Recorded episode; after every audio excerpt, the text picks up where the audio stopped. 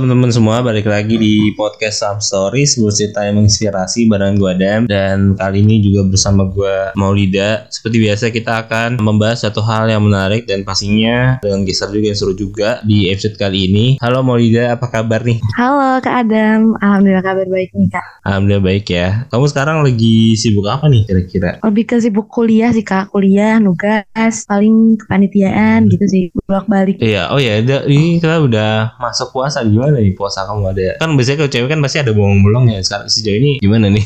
Belum, kan? masih aman Masih aman ya. Tapi emang probability kayak emang tergantung kayak kan kadang kan tuh puasa ada yang satu bulan full. Maksudnya kayak di masehinya ya. Maksudnya kayak April ah, satu bulan full gitu misalnya atau Maret satu bulan full gitu. Kan sekarang kan setengah-setengah nih setengah Maret setengah April itu akan banyak yang maksudnya kayak probability cewek itu bolong itu kalau puasanya lagi satu bulan full atau lagi bagi dua setengah-setengah. Nggak ngaruh sih Kak itu kayak lebih ke pakai feeling gitu loh Jadi Oh, kayak mungkin tiap orang beda-beda gitu kan Kak Jadi tapi ya? kalau tengah-setengah bulan gitu nggak ngaruh sih Kak biasanya Dalam siklus sebulan tuh oh ya. Apa Mm-mm. yang beda dari puasa puasa sebelumnya nih? Puasa satu tahun sebelum sama sekarang Hmm. Yang beda mungkin ini sih Kak Kan sebelumnya pandemi Terus juga Mm-mm. aku masih di rumah kuliahnya online terus sekarang aku udah ngerantau nih ke kota orang terus jadinya sahur masak sendiri buka juga dari Hmm. makanan sendiri itu sih yang beda itu. Tapi kerasa banget gitu beda kalau kak Adam apa kak yang beda? Gue yang beda iya bener sih. Sekarang udah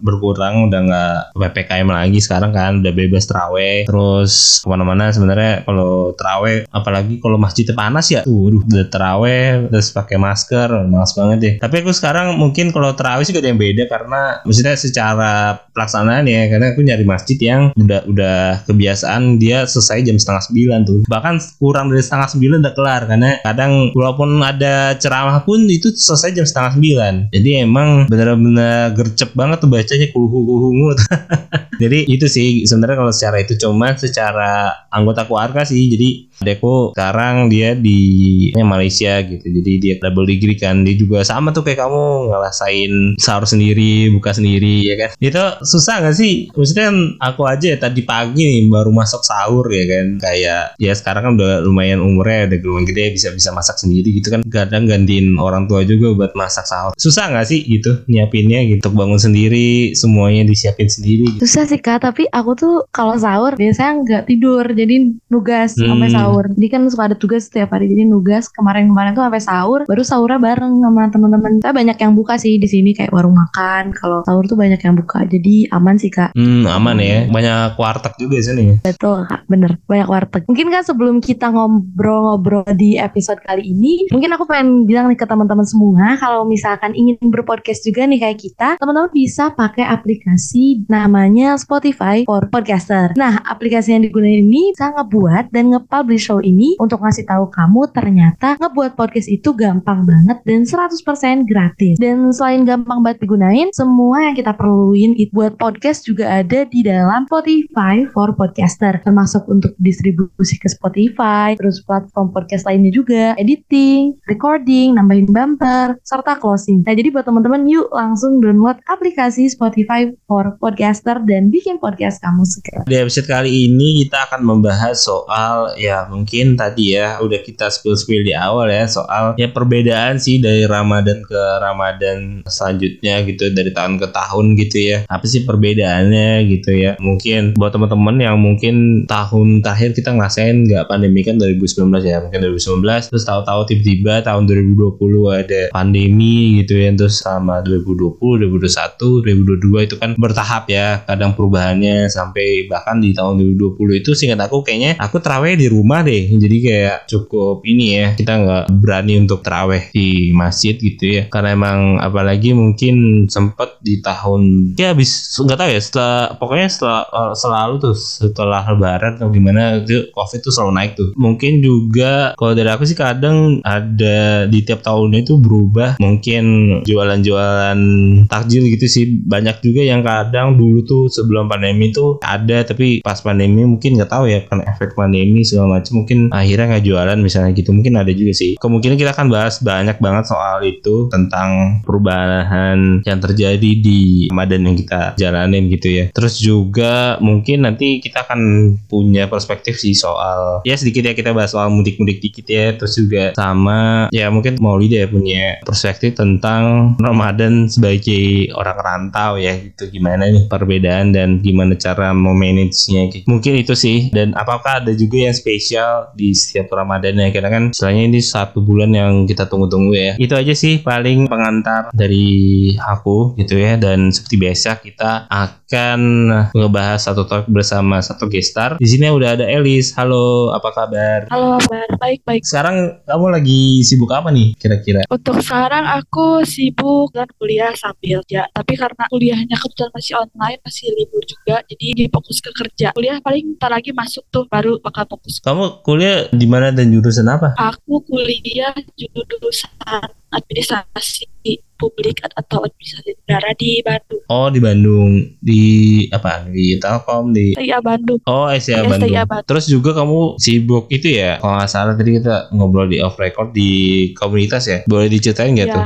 Sibuk di komunitas cuma karena kan komunitasnya baru awal-awal kan, jadi masih kebanyakan online gitu. Mm-mm. paling ada offline-nya itu kayak ada event-event tertentu baru bisa dateng. Tapi untuk kegiatan-kegiatannya kebanyakan online gitu. Kayak kita ngobrol-ngobrol gini sharing-sharing. Terus kayak ya sharing-sharing aja paling seringan awalnya juga Hmm. awalnya kenapa bisa masuk komunitas? Awalnya kan pas bulan-bulan kemarin tuh lagi libur kan. Kebetulan lagi libur kuliah. Terus lagi kerja juga lagi nganggur kan. Ya kerja. Nah iseng-iseng kayak jenuh gitu ya ngapain? Kerja juga belum ada yang nyantol atau gimana gitu ya. Hmm. akhirnya nyoba-nyoba ada ada komunitas yang ngebuka buat anggota gitu. Mm-mm. akhirnya aku coba-coba. Dari teman sih dari teman dari teman katanya Elis cobain cobain masuk cobain daftar udah akhirnya aku cobain masuk cobain daftar nunggu beberapa hari akhirnya pas aku buka email ternyata terima masuk terus Hmm. dua-duanya gitu sih karena kan bingung ya mau ngapain karena kalau komunitas kan maksudnya waktunya lebih fleksibel gitu atur bisa enak gitu ya jadi aku coba aja masuk gitu akhirnya alhamdulillah Mm. keterima Itu eh, komunitasnya fokusnya di mana sih yang kamu masukin itu? kalau komunitas yang aku masukin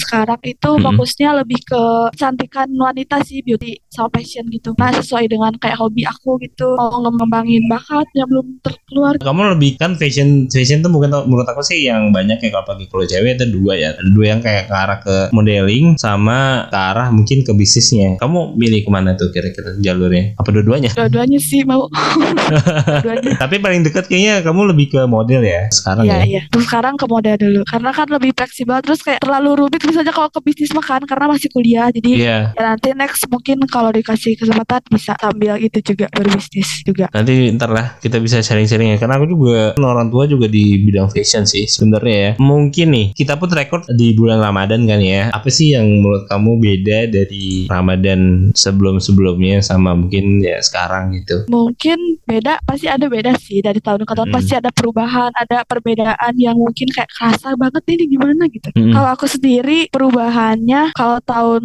kemarin tuh khususnya tahun pas pandemi kan 2020 21 22 itu aku kebetulan puasanya sendiri banget gitu kayak di kosan sahur sendiri berbuka sendiri kadang nggak teraweh karena kerja gitu kan malam nah untuk Hmm. perubahan sekarang 2023 mungkin emang kan baru tiga hari ya jadi belum kerasa yang banget banget gitu belum Mm. tapi untuk perubahan tahun 2023 alhamdulillah sekarang sahurnya ada orang keluarga baru sih tapi kayak seseorang yang bisa nemenin pas 2023 tuh kayak aku kan kerja kan Mm. Nah ada teman-teman baru, ada orang-orang baru yang bisa nemenin sahur gitu. Kayak jadi kayak berasa jadi berasa di rumah gitu. Kalau untuk 2023, tapi emang gak bakal tergantikan ya, eh, tergant- tergantikan ya, kayak rasanya bersama keluarga yang asli, bukan asli ya, keluarga di rumah mama bapak gitu. Enggak. Cuma bersyukur aja sekarang udah bisa, eh gak sendiri lagi sahurnya, bukannya gak sendiri lagi. Lebih banyak kegiatan. Kalau tahun kemarin tuh paling kayak kerja kuliah kerja kuliah itu kan gak sahur, eh gak sahur. Ya, kadang gak sahur.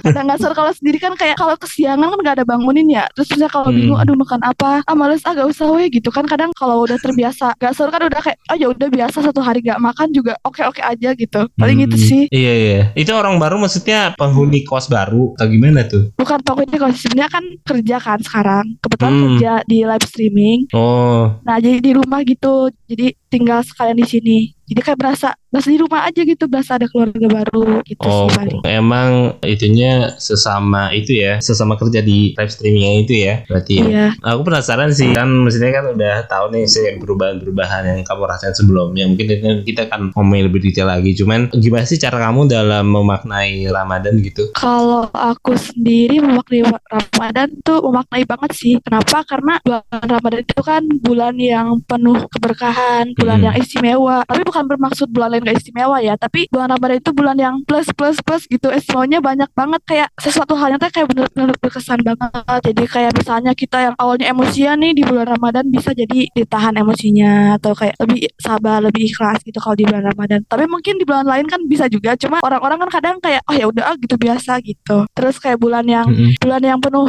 pokoknya keberkahan kayak jadi tambah deket ke Allah tambah memperbanyak amal kan pastinya kita berlomba-lomba untuk melakukan kebaikan di bulan Ramadan itu. Itu sih paling memaknainya Mhm. pasti memaknainya dalam banget sih kalau bulan Ramadan Hmm, berkesan iya, banget iya, soalnya iya. pasti. Tapi aku lupa sih kayak harusnya aku nah ini di awal soal pertama kali kamu puasa tuh umur berapa sih? Dan akhirnya memutuskan untuk puasa tuh di momen apa gitu dulu. awal puasa aku gak inget ya umur berapa kecil udah pasti diajarin sih cuma kalau Hmm, pas kecil kan nggak sampai maghrib gitu Iya kayak pasti. kayak sekuatnya misalnya jam 10 lapar udah gak apa buka atau misalnya jam 12 jam 3 gitu sih tapi kalau udah untuk puasa dari kecil lo diajarin harus puasa terus Hmm. kalau memutuskan untuk puasa ya kan itu kewajiban iya iya pasti pasti. Cuman cuman kayak pasti ada yang nunggu balik dulu baru Hmm. Puasa, ada yang kayak udah dari sebelum balik tapi udah puasanya full ada juga ya gitu tergantung dari minat dan kemauan sih. gitu iya ya. untuk aku sendiri dari kecil diajarin sih harus puasa wajib Hmm. sampai buka kecuali kalau sakit mah Iya iya iya benar-benar. Nah mungkin ini kak ngomong-ngomong masa kecil nih kalau boleh di share mungkin ada nggak sih kak momen masa kecil kak Elis gitu waktu bulan Ramadan yang paling berkesan menurut kak Elis gitu ada nggak sih kak cerita yang paling berkesan yang aku inget ya karena kan udah beberapa tahun yang lalu tuh ya. Iya. yang menurut aku yang berkesan sih kalau zaman kecil tuh kan kalau terawih bareng-bareng ya. Biasanya ngejemput siapa gitu kalau ke rumah-rumah ayo orang terawih gitu. Ah, ayo kita terawih gitu kan. Pasti ada temen lah pasti bareng-bareng tuh misalnya ada lima orang janjian ketemu di masjid terus berderetan terawih terus ketawa eh gak ketawa sih maksudnya ya namanya anak kecil kan pasti kayak ada cengengesannya begitu kan nggak yang fokus sholat gitu enggak kan terus itu sih yang paling berkesan terus kayak kalau zaman kecil tuh dulu suka sebelum maghrib itu suka nunggu kultum suka ngisi buku gitu kan soalnya Oh, ngisi iya, buku iya. terus buku Ya, terus abis terawih itu di story. Itu dulu sih kayak gitu. Kalau sekarang kan kayak lebih serius kan pemikirannya kayak lebih, ayo sholat terawih gitu kan. Gak ada yang kayak, kalau dulu tuh lebih bebas, bukan bebas sih. Lebih kayak, lebih menikmati momennya kalau masih kecil kan. Sama teman-teman, ngabuburit bareng gitu. Kayak sampai maghrib, gak mikirin masak, udah tinggal makan. Ah, iya, iya, Sahur betul, harus- betul. Terus kalau zaman dulu kalau dibangunin sahur pasti kesel kalau zaman kecil kan kayak ih gak, ah, gak mau sahur tapi pas siang nyesel gak makan banyak bener-bener kak paling itu sih udah sih itu paling yang berkesan yang keinget sedikit yang keinget Hmm. gitu Berarti Kak Elis tipikal yang ini gak kak? Sering kabur taraweh buat jajan gitu ke warung. kalau aku enggak sih Oh, enggak. soalnya takut juga kalau kamu Berarti full. Kalau taraweh full. Waktu Full. kecil. kalau kecil itu Hmm. kayak tertinggal terawih itu sayang banget kalau kecil karena Hmm, ada iya orang tua juga takutnya kayak kenapa gak terawih ke mana kan masih dalam jangkauan orang tua ya jadi pasti kelihatan kenapa gak terawih harus terawih gitu oh masih kecil Oke oke. Dulu kan dikasih buku itu ya kak yang buat isi kultum. Biasa Kak Elis itu ngisinya juga sampai full nggak tuh? Kan itu tugas tuh biasa dari sekolah waktu kecil. kadang full sih kadang full karena kan itu kayak menjadi sebuah kewajiban tuntutan juga karena apalagi kalau masih anak kecil kayak kalau gak dikerjain tuh kayak aduh gak mau takut takut dimarahin gitu kan pasti jadi sebisa mungkin diisi di full walaupun misalnya ketinggalan kalau nunggu TV kan suka kadang ketinggalan suka kadang tulisnya lama ceramahnya udah di mana kita baru di mana kan Iya, jadi iya. paling kayak dikit-dikit atau ngarang bukan ngarang sih maksudnya setengah-setengah tapi yang penting keisi aja si bukunya gitu sih paling kak Paham paham paham. Aku aku juga pernah kayak gitu soalnya. Tapi kalau dibandingin Iya. Kak, Elis tuh lebih suka vibes Ramadan waktu kecil atau sekarang yang serba sendiri tapi kayak ngerasa lebih mandiri gitu. Kalau dibandingin Kak Elis lebih pengen balik lagi atau enggak sih Kak gitu istilahnya. Gimana ya berat sekali ini. Kalau untuk balik lagi pengen pengen. Cuma kan udah gak mungkin ya. Jadi Hmm. sekarang syukuri aja. Untuk sekarang kan lebih bisa berpikir lebih bisa memaknai banget mal eh marhaban. Bulan puasa tuh kayak gimana gitu. Kita harus sebaik-baiknya memanfaatkan bulan Ramadan ini menjadikan hal yang mungkin menjadi sebuah tabungan lah untuk kita gitu buat nanti. Bukan berarti bulan-bulan lain enggak ya, tapi maksudnya di bulan Ramadan itu dilebih-lebihkan, bukan lebih-lebihkan. Iya maksudnya di, ditambah-tambah lagi lah gitu pahala-pahalanya karena kan banyak hari-hari yang istimewa banget kan di bulan Ramadan. Jadi sebisa mungkin dimanfaatkan. Terus untuk sekarang emang mungkin pasti mau lebih mau serang aja deh gitu daripada balik lagi ke, ke zaman dulu mending sekarang aja gak apa-apa. Yang penting diperbaiki aja yang kurang dulu, perbaiki terus-terus untuk tahun-tahun selanjutnya gitu sih. Berarti kayak tahun ini lebih ke fokusin di ibadah, terus kayak Iya. jalani aja gitu ya kayak. Iya betul. Kayak Jalanin aja. main-mainnya udah pas kecil kemarin. Terus ini suasana Ramadan yang menurut kamu beda banget apa sih kayak mungkin sekarang eh berarti kamu sekarang domisilinya lebih, lebih Ramadan ini atau probability-nya sebelum-sebelumnya kalau kamu ceritakan kemarin katanya lebih banyak di kosan ya. Ya. Kalau Ra- Ramadan tahun ini mungkin lebih banyak mana nih? Di rumah kah atau di kosan atau gimana? Lebih banyak di rumah sih. Hmm, berarti lebih suasananya lebih dekat sama keluarga ya. Bukan keluarga tapi bukan keluarga yang ibu bapak bukan. Oh, oke Kayak oke. keluarga di tempat kerja gitu. Oh, oke. Jadi maksudnya rumah berarti sekarang di rumah tempat kerja ya. Di Iya. di Bandung berarti. Di Jakarta. Cuma bukan Ayo Jakarta. Oke. Iya, Jakarta Jakarta. Berarti kalau kuliahnya berarti online ya atau gimana tuh berarti itu? Iya online. Sebenarnya kalau dipikir kalau misalnya baru ketemu baru kenapa sih rumit sih kayak kok kuliah di Bandung kerja di Jakarta orang Garut Hmm. gitu pasti kan kayak Iya, kenalan ibu dok kenapa ini anaknya kayak kenapa tapi iya. ya begitulah gitu kenyataan dan alhamdulillah ya kayak mungkin tuh kayak ngasih aja yang ngasih kemudahan ngasih jalan yang emang kayak gak Hmm. terlalu yang kayak aduh berat enggak sih alhamdulillah selama ini kayak ada aja jalannya yang bermudah teh gitu eh gitu gitu Iya, iya, iya, iya. terus kalau perubahan yang signifikan tahun ke tahun ya Mm-mm. paling kalau dulu kan ya gitu kalau dulu kan kita yang nunggu THR nah Mm. kalau sekarang kita yang kayak berusaha untuk ayo kita nyari amplop THR yang lucu kita bagi-bagiin ke anak-anak kan kayak kesan tersendirinya kayak ih enak ya ternyata ngasih tuh gitu walaupun misalnya emang nggak besar tapi Mm-mm. kayak kayak berasa gimana aja gitu berasa kayak ih rasanya enak eh rasanya enak rasanya Hmm. ngasih tuh ternyata eh ternyata deh ternyata Santai udah nggak apa-apa kalau ada ada pakai bahasa Sunda nggak apa-apa. Iya nggak apa-apa. kental soalnya nggak bisa aduh Iya, iya.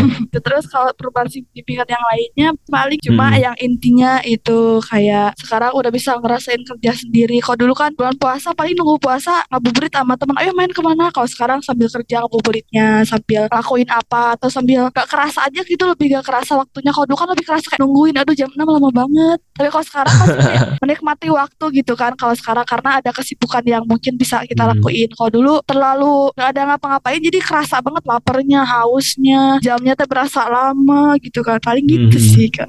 Iya iya iya. Sama sih aku juga kayak apalagi semenjak pandemi sih. Jadi sebelum pandemi tuh banyak kesibukannya di luar ya. Jadi sebenarnya lebih berasa panas aja sih. Kalau Iya apalagi sih, ya siang-siang ya panas banget nih. Lebih cocok nggak hujan juga sih tapi tapi kayak kalau Ramadan tuh lebih banyak berawan sih kayaknya lebih enak ya dibandingkan mm, apalagi berasa banget kalau cowok tuh sebenarnya tuh di hari Jumat tuh selalu tuh Jumat tuh panas. Pokoknya tuh panas dingin deh kalau hari Jumat. Jadi kalau tiba-tiba siangnya panas terus tiba-tiba sore atau malamnya tuh hujan tuh selalu gitu. Rasa Ah, iya berasa.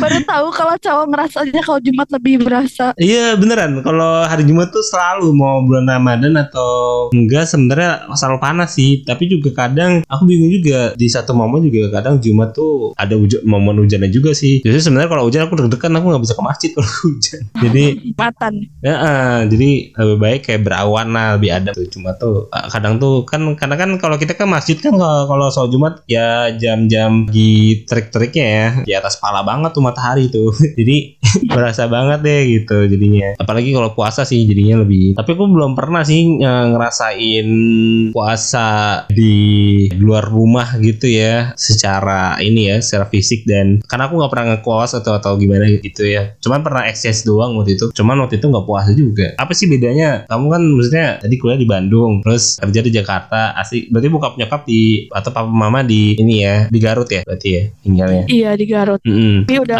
jadi tapi masih daerah Garut. Oh ya dari Garut. Apa bedanya? Ya apa sih maksudnya yang perbedaan yang harus disiapin gitu misalnya gitu. Misalnya bangun harus lebih pagi, misalnya jam 2 udah masak misalnya atau gimana sih? Karena sebagai aku yang orang awam yang nggak pernah ngerantau ngekos gitu gimana sih pengen tahu nih sudut pandang orang-orang ngekos kalau lagi Ramadan gitu Kalau aku sendiri paling kalau lebih pagi pasti. Malah kadang nggak tidur dulu kenapa? Karena kalau udah tidur kan takutnya gak ada yang bangunin. Tiba-tiba Hmm. bablas net jam 7 pagi kan berabe ya. Jadi kadang hmm. untuk mencegah itu semua paling nggak tidur dulu aja gitu. Nanti sahurnya eh sahurnya misalnya jam 2 aja baru tidur nunggu subuh paling gitu. Hmm. Kalau misalnya untuk aku sendiri ya kalau di rantau gitu. Hmm. Terus kalau misalnya ada teman tahun-tahun dulu tuh kayak keluar nyari warteg yang buka, nyari tempat makanan yang masih buka, beli makanan di luar atau dari sore-sore Hmm. kita belanja ke pasar gitu buat dimasak. Itu sih paling untuk untuk anak rantau ya khususnya aku sendiri gitu paling gitu kayak gitu sih. Oh iya iya yang pasti bangun lebih pagi. Kayak nyiap nyiapin apa apa sendiri bangun harus sendiri lebih bisa Hmm. harus apa-apain sendiri ya intinya mah ya kalau lagi di luar. Iya sebisa iya. mungkin diatur sendiri lah semuanya harus wajib. Kalau gak sendiri kan gimana kita gak sahur Iya, atau iya. kita jadi gimana gitu kan kalau gak sendiri. Iya iya. Iya soalnya pasti kalau misalnya tapi aku bingung sih bisa ya? Maksudnya kuat ya gitu kak? Apakah tadi berarti kamu nungguin sampai jam 2 itu sahur baru tidur atau berarti atau enggak? Ya ini sih tidurnya lebih cepat terus bangun biar biar bangunnya lebih pagi. Kalau kamu gimana? Kalau aku sendiri malah enggak malah gak tidur dulu. Kayak Oh, misalnya nggak dari jam tidur dulu. 10 sore iya gak 10 sore hmm. 14 aja udah sampai pagi masih kuat. Mungkin karena masih muda kali ya jadi kayak biasa aja udah teh Iya, udah iya. biasa tuh kan, kan Jadi- pasti kan kak juga pasti udah ngerasain kan. Kayak sibuknya nugas gak tidur dulu teh udah Hmm. biasa aja gitu. Gak yang Oh. gimana gimana jadi menurut kamu orang tua tidak udah nggak kuat begadang gitu berarti ya semakin? Ya bukan tidak kuat sih tapi kebanyakan tuh gak kuat. Kayak kenapa begadang? Kenapa maksudnya? Jam segini belum tidur emang gak ngantuk? Ya enggak ya gimana gitu. Kalau orang tua kan pasti udah gak kuat kan Hmm. sejam gak, gak tidur tuh dari dari sore jam 9, 10, 11, 12 itu gak tidur sama sekali itu kan gak kuat ya. Karena kalau Hmm. kita anak muda pasti kadang ada yang kuat sampai pagi juga masih oke. Kalau orang tua kadang ya gitu. Iya iya iya. Aku kalau bulan sih sampai sahur. iya. Oh, kamu karena juga? pasti hmm. Iya. Karena takut kesiangan kan ya kak? Iya aku jadi- takut kayak kesiangan malah nggak sahur kan? ya. Itu itu aku kalau hari pertama sih selalu deg-degannya. Selalu nggak bisa tidur itu pasti hari pertama. Pasti tidurnya jam 11 jam 12 sih pasti. Tapi karena saking takutnya tak tahu tuh karena kan udah lama banget ya nggak nggak puasa ya. Dulu tuh waktu pandemi sih eh, singkat cerita sih aku juga ngelakuin hal yang sama waktu itu karena emang lagi pada di rumah aku nunggunya sih. Aku biasanya tidur jam satu tapi nggak tahu bangun aja malah malah bangun ya jam 3 gitu ya. Atau paling maksimal jam 4 gitu. Aku main game dulu sama teman-teman baru baru tidur tuh waktu itu. Iya sih kak. Mm-mm. Mungkin rata-rata yang anak kos sih kayak gitu sih kak Daripada dia kesiangan dan gak sahur Mendingan bablas aja gitu. Jadi kayak sahurnya bisa jadi lebih pagi Terus kayak eh, lebih awal gitu Lebih Iya. malam. Kan Kak Eli sendiri tadi tuh Sekarang domisili Jakarta Kuliah di Bandung Tapi mudiknya ke Garut. Nah aku pengen tahu Ini tradisi apa sih yang paling identik dengan masyarakat Indonesia Menurut Kak Elis? Apakah mudik tadi kak? Dan aku pengen tahu Kak Elis tuh Mudik tuh biasa hamin berapa lebaran gitu kak Biasanya? Kalau untuk tradisi Indonesia Indonesia ya masyarakat Indonesia pasti Iya. yang kental itu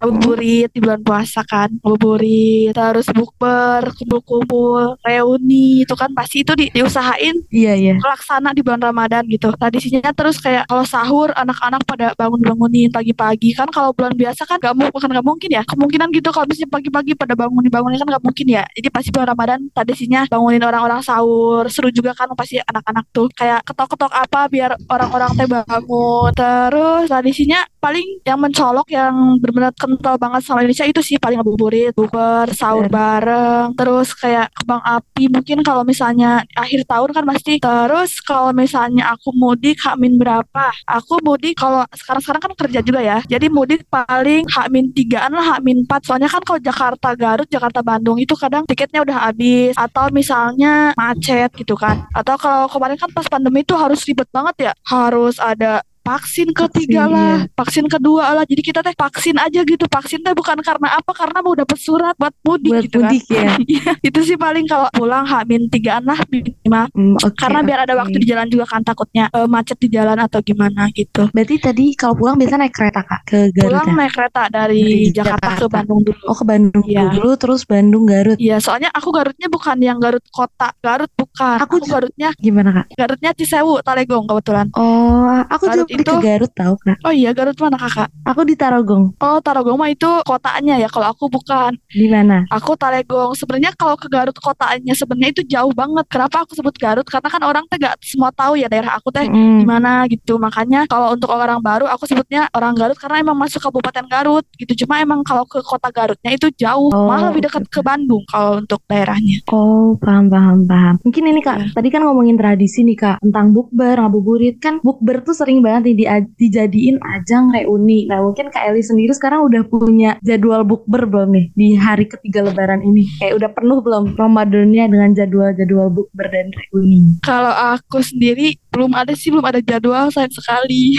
belum ada jadwal karena sekarang kan kerja juga kan. Jadi untuk Hmm. mengatur waktu bukber sama teman-teman keluarga teh nunggu libur kah dulu atau bisa yang sesuai dengan libur aku baru kita bisa datang gitu. Terus kalau di Jakarta itu temennya gak sebanyak bukan gak sebanyak sih, maksudnya tidak sebanyak yang di Bandung kan. Kalau di Bandung kan ada teman Bandung. kuliah, teman yang dulu SMA, yang kerja di Bandung, yang kuliah di Bandung juga kan. Jadi gampang reuni. Tapi kalau di Jakarta, aku temennya kayak cuma satu dua. Jadi untuk bukber teh kayak kurang gitu ya. Masa bukber berdua?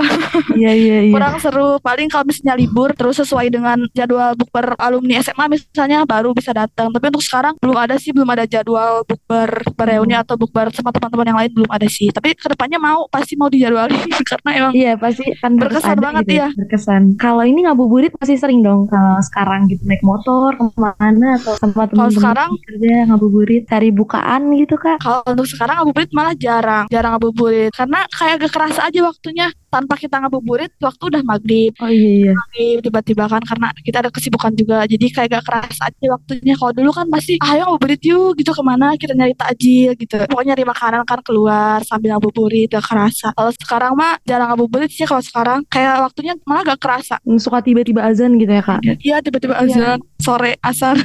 Terus panik belum ada bukaan. iya.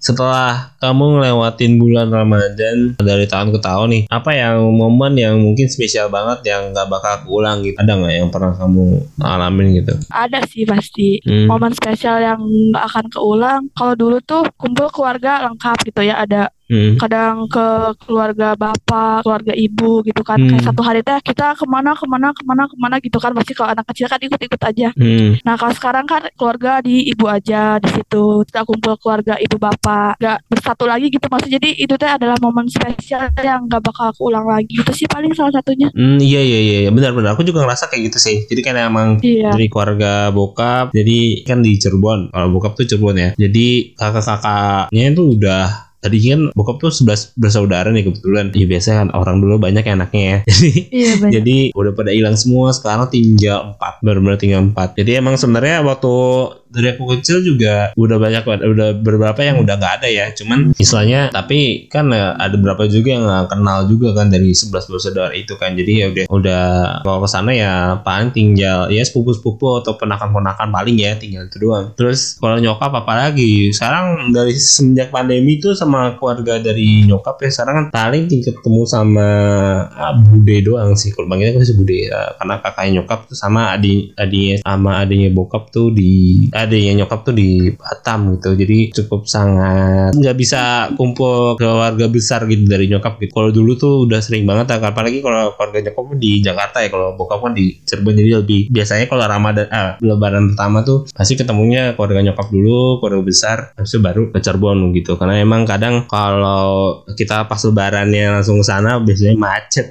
Biasanya kita nunggu hapus-hapus berapa dulu Iya macet banget. ya kan nunggu arus balik baru ini. Soalnya pernah kita lebaran gitu ya. Muter muter dari Cirebon terus habis itu jalan ke Solo ke Semarang ke mana muter. Sampai ke Garut ke mana gitu. Itu sampai ganti-ganti hotel tuh udah berapa kali gitu jadi saking bener-bener ah udah macet sampai baju habis ya terus kalau misalnya ada nggak sih selama Ramadan mungkin kayak satu masalah yang berat banget gitu buat dihadapin gitu dan cara kamu ngadepinnya apa nih gitu Kalau untuk masalah yang dihadapi selama Ramadan, pasti ada Hmm. setiap orang pasti ada kan, pasti ada Hmm. masalah masing-masing yang kayak yang ngerasa berat atau gimana gitu. Nah kalau aku sendiri paling yang ngerasa beratnya itu sih jauh dari keluarga, terus ngerasa sahur sendiri, buka sendiri, itu kayak ngerasa Hmm. berat, ngerasa ngeliat orang sama keluarganya ih mau gitu kan. Tapi kalau tahun-tahun kemarin kan kayak ngerasa itu sih berat banget, kayak harus sahur sendiri pagi-pagi gimana jauh orang tua gimana gitu. Itu sih yang berat paling. Terus cara ngadepin masalahnya kalau aku sendiri lebih banyak sabar ikhlas aja sih cara ngadepinnya. Karena dengan ikhlas dan sabar ya semua masalah yang kita rasain bakal terasa lebih ringan. Kayak terasa kayak kita bakal berpikir kalau masih banyak kok kebaikan yang lainnya bisa kita rasain gitu. Walaupun misalnya ada beberapa yang ngerasa sedih atau gimana gak apa-apa gitu. Yang penting jangan sampai kita terjadi banyak ngeluh atau jadi gimana-gimana. Yang penting bersyukur aja. Masih banyak orang yang mungkin ngerasa hidupnya jauh lebih di bawah kita gitu paling sih untuk menghadapi masanya dengan sabar ikhlas aja sih karena kuncinya itu doang kalau karena kalau gak itu pasti sedih mulu gak mau ngapa-ngapain atau misalnya jadi ya sedih mulu ya terus gitu Iya. kalau gak kayak gitu jadi paling Iya. gitu sih intinya. Puasa juga nggak boleh nangis kan? iya ntar Iya, batal ya, iya. Tapi kamu ada gak sih momen nggak tahu ya sih, nggak tahu ya. Nggak, maksudnya gimana ya cara? Ada yang mungkin momen yang ya bisa lupain ya. Karena kan nggak bisa nangis ya. Kalau diputusin pacar gimana ya? Nggak kayak. Apa nunggu buka dulu nih baru Tunggu buka dulu. baru nangis? gimana nih? jangan turun jangan turun gitu. Pernah nggak? tapi Gimana, iya yang kayak gitu, kayak momen yang membuat kamu nangis tapi kamu nahan kayak gak, gak nangis gitu. bulan puasa khususnya ya Iya. ada sih Apa tuh? Boleh diceritain? tapi nggak? ya itu tahan Mhm. eh tapi kalau sejauh ini gak ada sih kalau berbahasa kayak pain-pain aja Hmm. sekarang kalau pas bulan puasa tiba-tiba dapet pacar itu belum pernah sih jadi masih oke-oke Hmm. aja Oke, jadi kamu Hmm. lebih banyak yang mutusin nih dibanding yang diputusin ya? enggak gitu juga. Enggak gitu juga ya? Mungkin tadi nih kak kan ngomongin struggle di bulan Ramadan Terus kan pasti dari masing-masing Kita juga para pendengar podcast Some Story ini Pasti punya nih struggle atau misalkan masalah nih Pas bulan Ramadan Ada gak sih kak saran buat teman-teman semua yang mungkin punya struggle masing-masing nih pas ngelewatin bulan Ramadan. Ada nggak kak? Mungkin saran atau biar menjadi penyemangat gitu dari kak Elis? Paling kalau dari aku sendiri untuk kalian semua yang dengerin podcast ini khususnya ya semangat terus. Jangan putus asa jangan ngerasa sendiri karena pasti di luar orang eh di luar orang di luar sana masih banyak teman-teman lain yang sayang ke kalian. Walaupun sendiri gak apa-apa masih ada Allah gitu. Kita apa-apa kita ke Allah aja libatin semua eh, libat, eh libatin urusan kita semua eh libatin Allah dalam urusan kita semua. Terus untuk menghadapi semuanya ikhlas aja sabar terus berusaha aja. Jadi ini sebuah proses. Kalau misalnya untuk teman-teman yang lagi ngerantau khususnya nih ya atau misalnya lagi yang di keluarga tapi ngerasa kurang nyaman kan ada juga ya kayak gitu ya. Yang penting semangat terus intinya. Jangan pernah putus asa. Terus lakuin hal-hal baik setiap harinya. Jangan pernah bosan buat jadi orang baik. Karena kita gak tahu tiba-tiba besok kita meninggal kan kita gak tahu ya. Jadi kita juga gak tahu kita meninggal dalam Hmm. kondisi apa. Jadi berbuat baiklah sebisa kalian gitu jangan jangan ngerasa kalau ah, aku udah ngerasa cukup aku udah ngerasa kok ini udah baik jangan tapi terus perbaiki diri tahun ke tahun bulan ke bulan hari ke hari itu harus terus diperbaiki diri terus paling ya intinya itu sih semangat jangan putus asa terus berjalan aja sambil ya Allah ya Allah ya Allah ya Allah ya Allah gitu aja sih yang penting Walaupun jalanin sedih, aja gitu Iya jalan aja. sedih. Sedih sedikit gak apa-apa, gak apa-apa. Wajar banget kok. Dikit eh sedih gak apa-apa wajar. Tapi besok bangkit lagi. Kita lakuin lagi hal-hal baik lainnya. Kita cari lagi hal-hal yang positif. Cari lagi eh, kegiatan-kegiatan yang bisa ngebuat diri kita lebih baik. Lakuin. Pokoknya intinya lakuin kebaikan, ikhlas, sabar, berbuat baik kepada siapa pun. Jangan mandang siapa-siapa-siapa. Tapi lakuin aja sebaik-baik mungkin. Karena Allah itu gak tidur gitu. Pasti kalaupun misalnya gak dibalas langsung sama orangnya. Pasti bakal ada timbal baliknya nanti. Walaupun kita jangan berharap kalau ah kita harus dibalas. Enggak, jangan. Pasti Allah tuh bakal ngebalas kita suatu saat di orang lain gitu. Intinya itu sih kak. Hmm. Semangat sih. Jadi kayak intinya semangat dan jangan lupa berbuat